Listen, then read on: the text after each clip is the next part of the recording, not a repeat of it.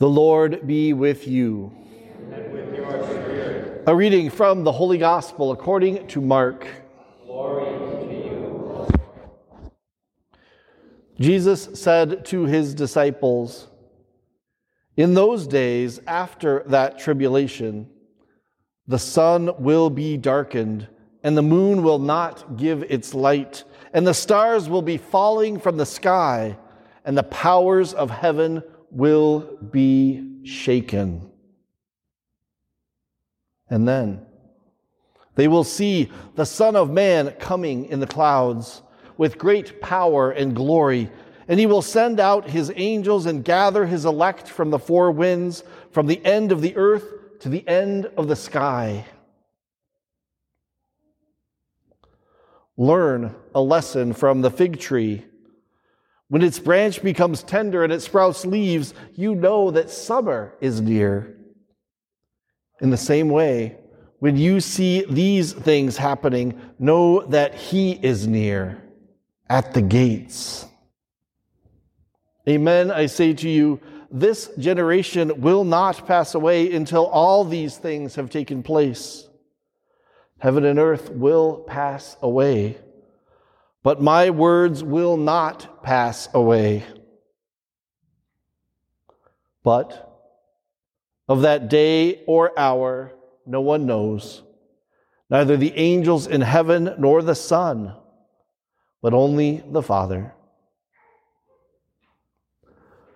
The Gospel of the Lord. Praise you, Lord. So I just want to start with a couple of facts. Some facts about sleep. In the 1850s, the average American slept nine and a half hours a night. By 1950, the number dropped to eight hours a night. Today, the average American sleeps under seven hours a night. Another fact experts believe that between 30 to 48% of adults suffer from insomnia and 10 to 30% of adults suffer from chronic insomnia, unable to sleep. 35.2% of all adults in the US report sleeping on average for less than seven hours a night.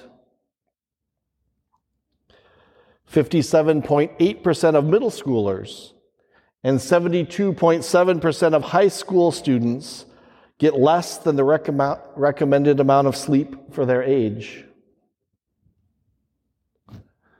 Drowsy driving is responsible for more than 6,000 fatal car crashes every year in the United States. And insufficient sleep has an estimated economic impact of over $411 billion each year in the United States. So I ask you to ponder this question today, tonight, as we gather. What keeps you awake at night? What keeps you awake at night? For most of us, at some point in our lives, we've had trouble sleeping.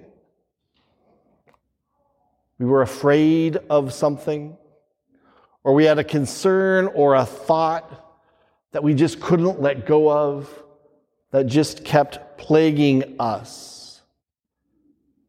And we weren't able to sleep. That anxiety and fear, and maybe it still does, keeps us awake. Or maybe we have nightmares and we're afraid to go to sleep. The readings today use some very frightening, almost nightmarish images as they try to get through to us.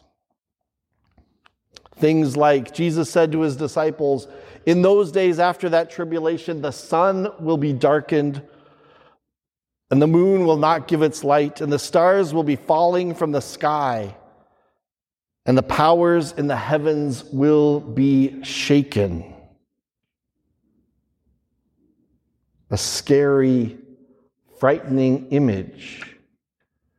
that might keep you up at night. Or in the first reading, Daniel talks about the time of terrible persecution and suffering that is coming. What keeps you up at night? I think that's a core question for us to ponder. Because the world is a scary place. The type of literature that this is, is it's technically called apocalyptic writing, using these almost dreamlike, nightmarish images. The book of Revelation is written this way, parts of Daniel, this chapter in Mark, a few other chapters throughout Scripture. Apocalyptic, which means that it uncovers what's hidden from, by the busyness of day to day life. It uncovers and reveals what we don't often pay attention to. And those fears are sometimes the things we don't pay attention to. And that's why they come out at night when the veil is lifted and all those dark, shadowy thoughts and fears and anxieties start to creep out from under your bed or from the dark corners of your mind, they creep forward. And this time of year, we have a lot of darkness. And that reveals those fears. And this writing, Jesus is making that same point that the world is a scary place. Think back, this was written before there was electricity.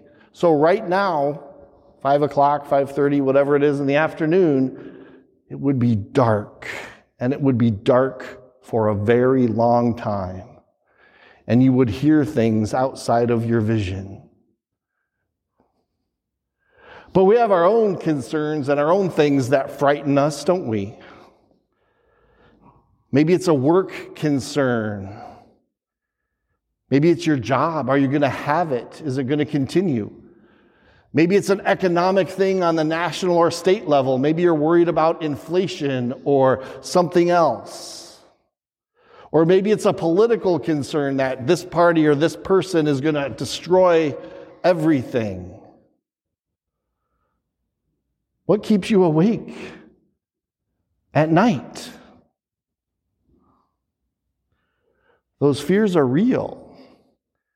You're not completely wrong. the world is a scary place when you lift the veil and you really look and don't just keep yourself entertained with your phone or a screen or busyness. The world is a scary place. We're not completely wrong. And Jesus uncovers that and the scriptures uncover that and recognize that very truly. But they also recognize something else. See, when you lift the veil, you also find something else underneath. The promise of the gospel goes on after those scary images, what does Jesus say? And here's the good news in the midst of this scary world that we live in. Here is the good news. Jesus says, Learn the lesson from the fig tree. When its branch becomes tender and sprouts leaves, you know that summer is near. In the same way, when you see these things happening, when you see these scary things, when it feels like the world is falling apart and the stars are falling from the sky and the heavens themselves are shaken, when you see these things happening, know that He is near at the gates. Know that when the veil is lifted and the dark, scary things start to creep out, that's not all that you're going to see. That's not the full story. See, what keeps you up at night is actually things that are going to eventually pass away. Everything that you imagine, that you fear, every anxiety is not eternal. It will pass away. But Jesus says, He, the Son of Man, will not pass away. And that when that veil is uncovered, He is there. The kingdom of God stands right here, right now, overlapping this scary world that we live in. And He is here at the gates. So while those fears may be real, they're not ultimately real because He is here. Because the one who is eternal, all those other things disappear. But the Word of God, Jesus Christ, is eternal. And He is here now. And He loves you. And He wants to be with you. That word that Mark uses in this gospel, it's really interesting. I did a little bit of, of study on this. And it says he's at the gates. That's just a very odd phrase. You don't see it very often in the Bible. The only places you really see it is when a city is under siege and there's an army at the gates ready to take it over. That's the image when those fears come the image is the Son of Man with this whole army and hosts of angels is standing right there, ready to sweep in and conquer anything that you're afraid of, even death itself, which is what hides under all those other fears. And we know when we look at the crucifix that that indeed has been conquered by the one who does not pass away, whose word is eternal. So that's the good news in the midst of a scary world. So, when you're afraid, when those anxieties come, when the concerns of the world begin to overwhelm you, whatever that is, simply turn and recognize that that's not that important in the grand scheme of things. Turn your eyes to the gates of this world. Turn your eyes to the kingdom of heaven, where Jesus and his angels and his heavenly hosts stand ready to protect you, to save you, to heal you and to bring you into eternity where nothing passes away. Padre Pio had a very famous ex- expression that I would pass on to you. He said, Pray and don't worry. See, what happens in this passage, in this apocalyptic thing, is kind of a spiritual judo where Jesus says your fears are actually your gateway into hope.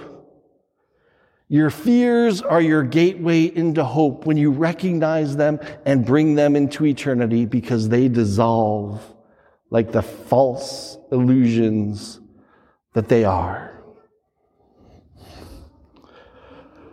So, as you go to bed in these dark nights, or as the darkness creeps into your day, Turn your mind and your heart to the Lord.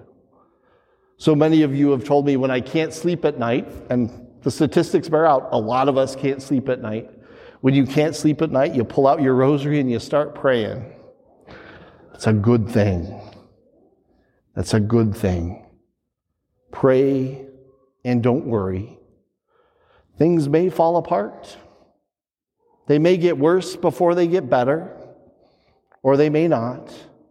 But whatever happens, the Lord is near at the gates. So we are a people of hope. Even in the midst of the darkness, we light a candle and we pray and we don't worry.